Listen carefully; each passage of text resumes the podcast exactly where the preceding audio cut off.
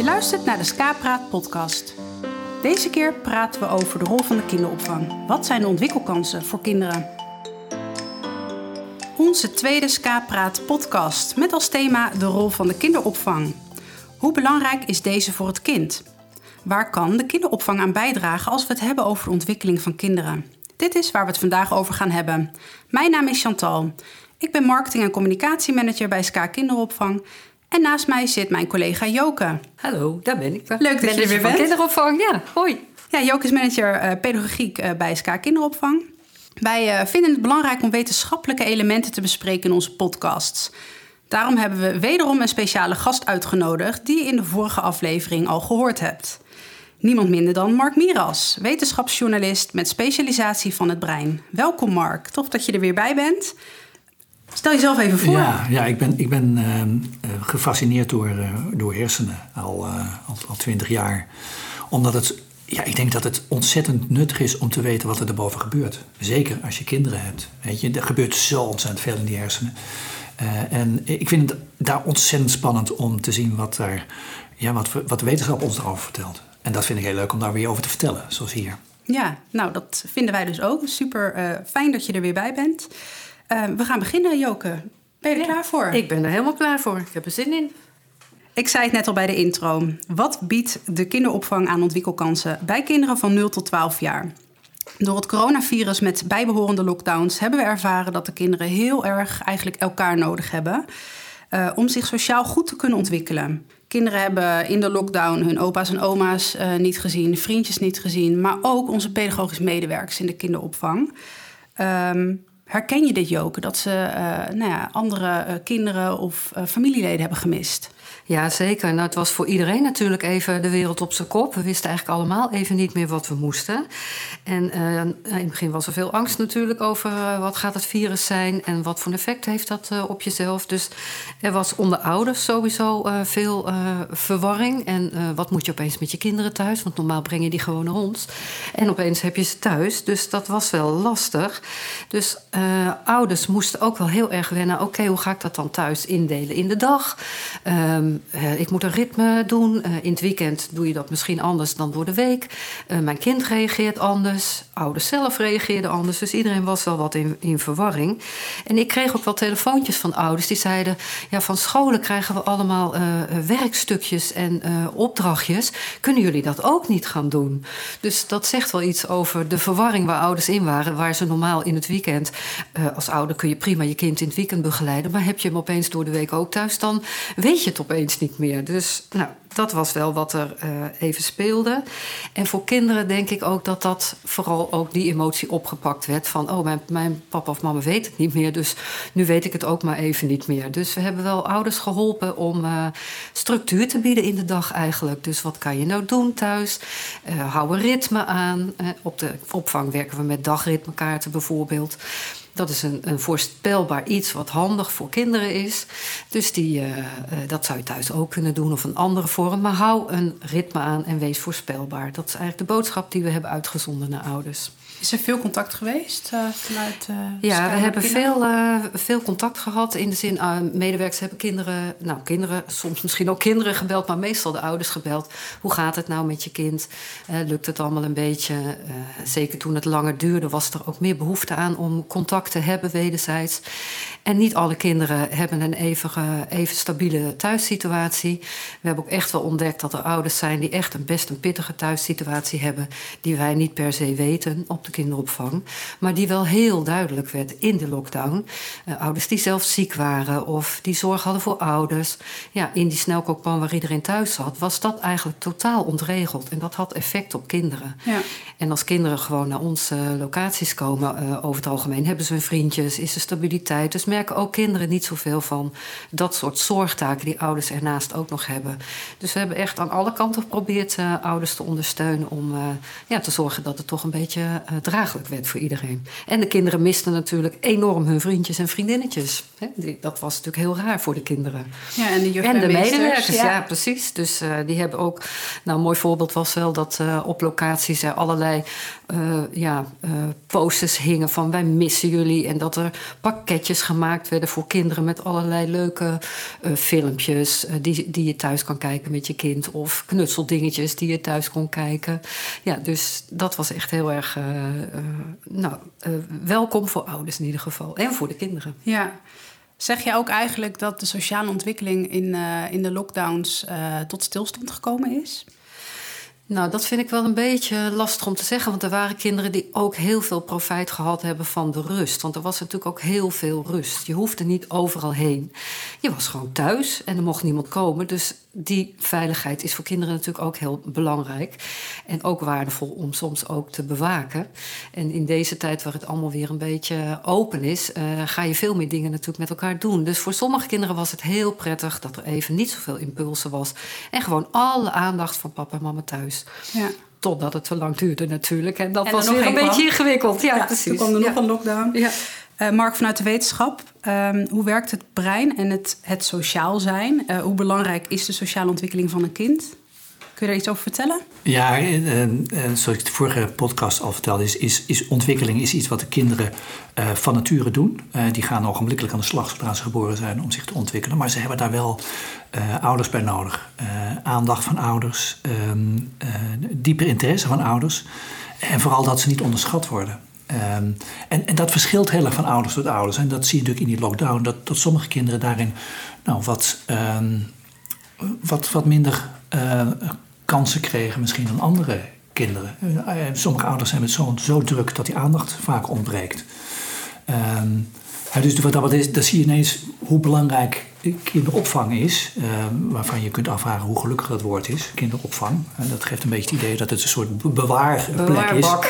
nou, ik denk wel dat de kinderopvang zich uh, in de uh, ja, COVID-tijd zich echt wel bewezen heeft. Ja, dat denk ik ook. En dat je misschien ook naar een andere term zou moeten zoeken wat dat Precies. betreft. Hè? De meer kindontwikkelcentrum, zou ik maar zeggen, dan kinderbewaarplekken.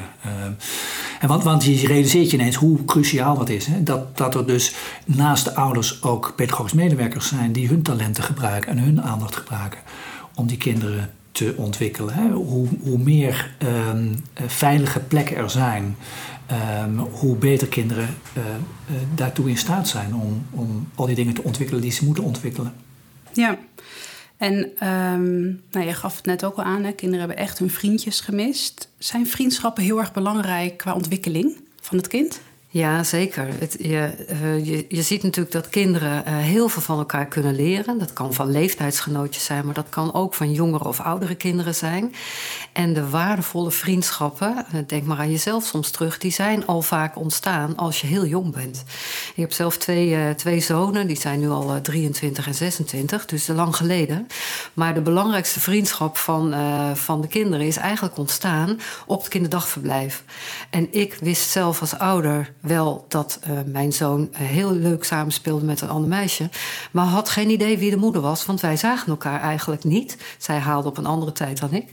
Maar hij heeft nog steeds op dat, met die vriendschap, dat is nog steeds een vriendschap die blijvend is. En het is een soort broer-zus gevoel, zeg maar. Dus het is voor kinderen heel, heel belangrijk om heel jong al vriendschappen aan te gaan. En die zijn dus ook heel diep verankerd. Dus ja, heel belangrijk. Mooi om te horen. Uh, herkenbaar ook. Ja. Ook voor mijzelf. Um, eigenlijk kun je het al heel jong leren. Uh, ja. Alles kun je heel jong leren. Hè? Dat gaf jij net ook al aan, Mark. Maar als we kijken naar de buitenschoolse opvang... kun je daar wat over zeggen? Sociale ontwikkeling uh, op de BSO's. Is die belangrijker misschien wel dan wanneer ze jonger zijn? Nee, ik denk even belangrijk. Uh, het zijn verschillende stadia. Eerst leert een kind, als het jong is, leert het met name in de interactie met volwassenen, pedagogisch medewerker, ouders, uh, ja, hoe, hoe, het sociale systeem werkt. Um, en later ga je dat gebruiken. Um, dus er zijn, het zijn als het ware twee verschillende, verschillende stadia uh, waarin, waarin het kind leert om een sociaal wezen te zijn. Maar toch denk ik dat op de BSO uh, het sociale wezen belangrijker wordt dan wanneer het jong is. Nou, kinderen zijn daar zelf sturende in. Het wordt, de interactie tussen kinderen wordt steeds belangrijker. Ze leren steeds meer van elkaar. Um, de eerste jaren leren ze heel veel van, van hun eigen spel en van de interactie met volwassenen. En op een gegeven moment verzelfstandigen ze, zou je kunnen zeggen. En gaan ze steeds meer leren van van elkaar. Dat zie je ook aan ehm, de, de manier waarop ze de taal leren. In eerste instantie leer je, gaat het nog best langzaam. Maar vanaf een jaar of vijf, zes zie je ineens dat het explodeert. Uh, hoe snel ehm, de woordenschat groeit. En dat komt omdat de kinderen van elkaar gaan leren. Dus het zijn niet alleen maar de woorden die ze, die ze van jou horen, maar het zijn, op een gegeven moment zijn het ook de woorden die ze onder elkaar uitwisselen en dan gaat het veel sneller. Ja. Ik wil toch nog even terug naar de opmerking die je net maakte. Um, nou, ik heb in mijn hoofd, uh, BSO is een oppasservice. Uh, kinderen worden daar een paar uur in de middag uh, nou ja, gebracht. we passen op na schooltijd. Ja. Um, het hele imago is wat mij betreft onjuist. Ik merk ook dat ik er een beetje nou ja, fanatiek over wil gaan praten nu. Um, ja, ik ben natuurlijk marketing- en communicatiemanager bij SK. Ik sta zelf niet op de groep, maar ik ga wel veel langs locaties. En wat ik dan daar zie, het imago is gewoon onjuist. Het is geen opvangplek. Waarom heeft de BSO dit imago? Nou, ik denk ook dat ouders komen niet meer op de BSO. Hè. Zij zien natuurlijk niet wat er iedere dag op de groepen gebeurt. Dus als jij als ouder aan het eind van de dag kom je je kind halen... en dan heb je je werkdag gehad en dan denk je zo... ik wil graag naar huis, want ik moet nog eten, ik moet vanavond nog sporten... ik heb misschien ook nog wel een vergadering. Dus hup, jas aan en we gaan. Dus dat is minder zichtbaar. Dus als je als ouder een keer mee zou kunnen kijken op de BSO, dan zie je misschien wel andere dingen. En ik denk dat er heel veel. Uh, nou ja, het is eigenlijk een, ook een soort ontwikkelplek. Dat is een mooi woord wat jij uh, net noemde, want opvang doet eigenlijk, dekt eigenlijk niet de lading. Maar kinderen ontwikkelen na schooltijd nog veel meer van hun talenten. Op school ben je toch met allerlei educatieve vaardigheden en cognitieve vaardigheden bezig. Maar op de BSO hoef je even niks. We zeggen ook: het is vrije tijd.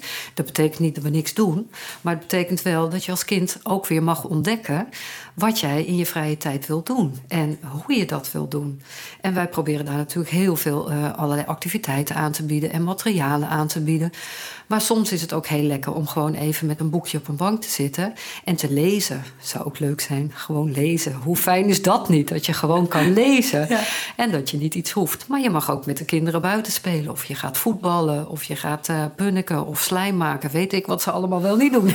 TikTokken. TikTokken. Of dingen die jij als ouder thuis liever niet wil die mag je wel op de BSO. Dus sloop een keer een fiets uit elkaar. Uh, dat mag bij ons namelijk. Thuis heb je dat liever niet, want dan doet je fiets het niet meer. dus eigenlijk zeg je ook dat uh, op de BSO krijg je ook de mogelijkheid om zelfstandiger te worden. Ja. Zelf te bepalen wat je wil gaan doen deze middag. Uiteraard met uh, goede begeleiding. Ja. Eh, of onder toezicht, om het even zo te zeggen. Je schept de randvoorwaarden op de BSO, waar, waarbij je eigenlijk vrij kan ontwikkelen.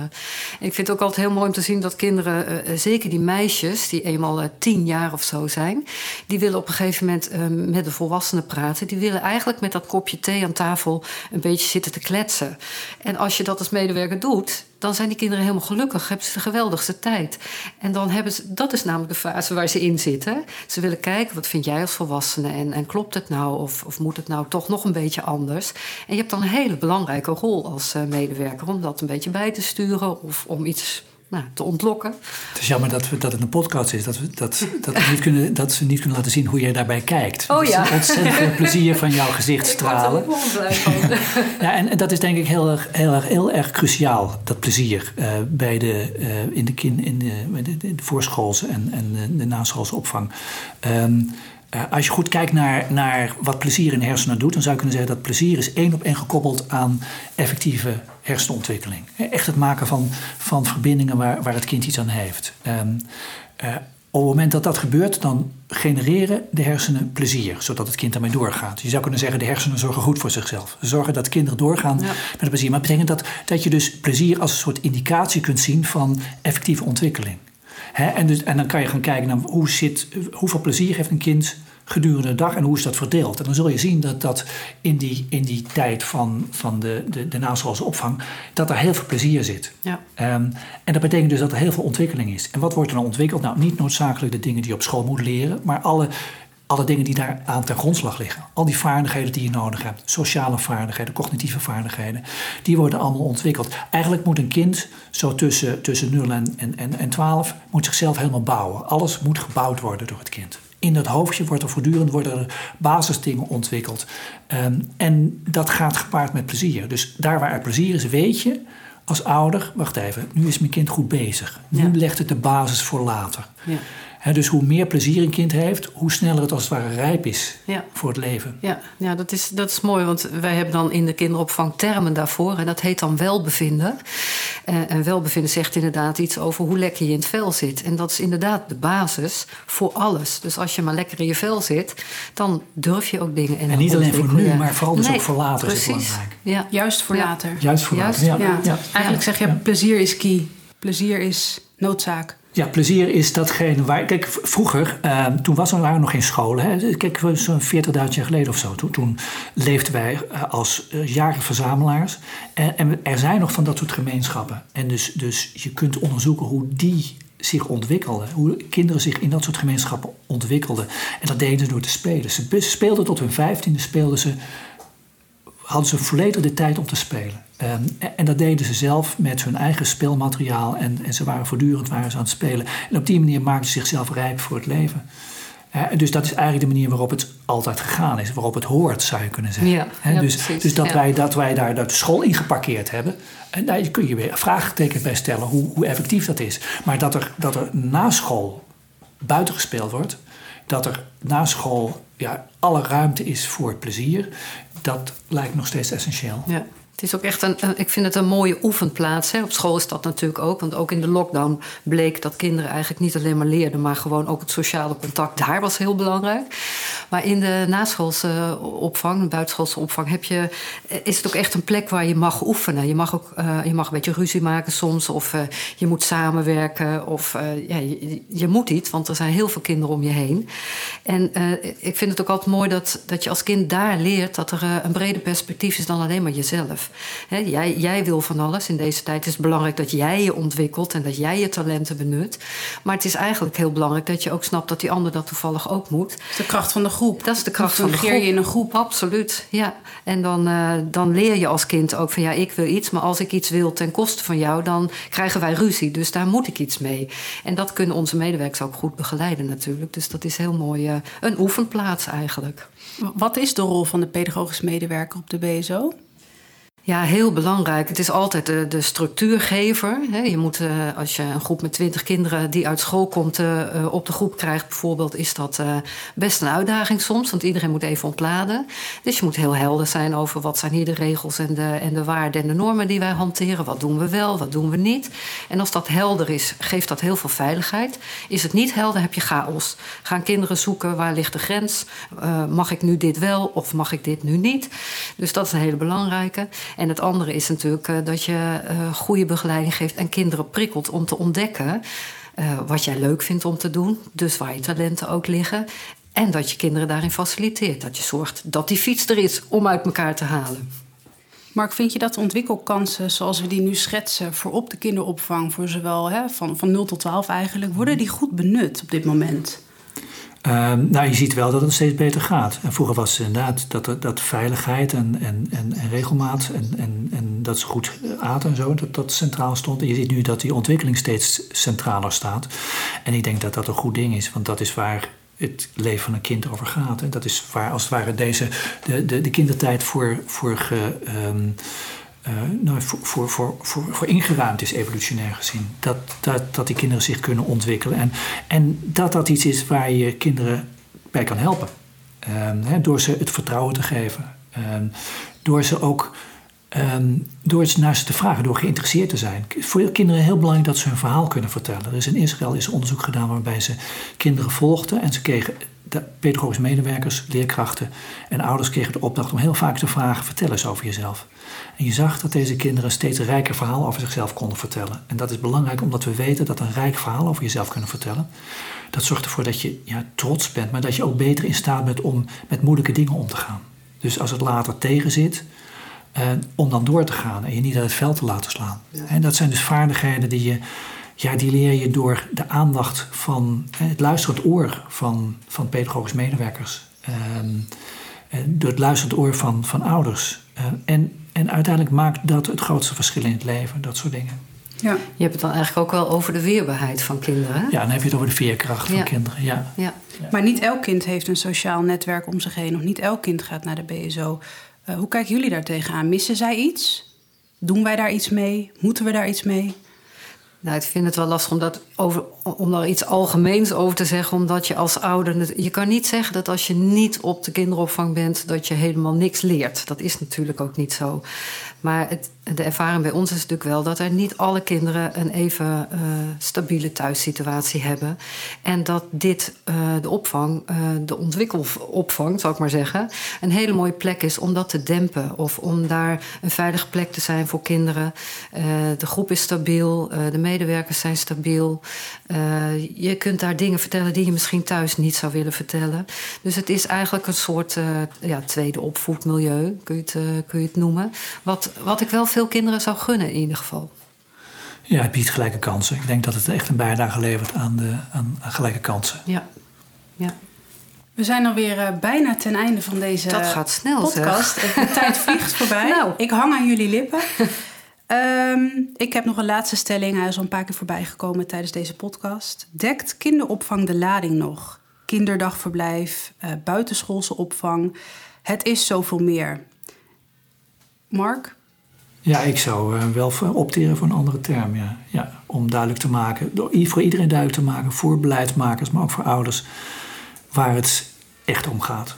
En dat is ontwikkeling.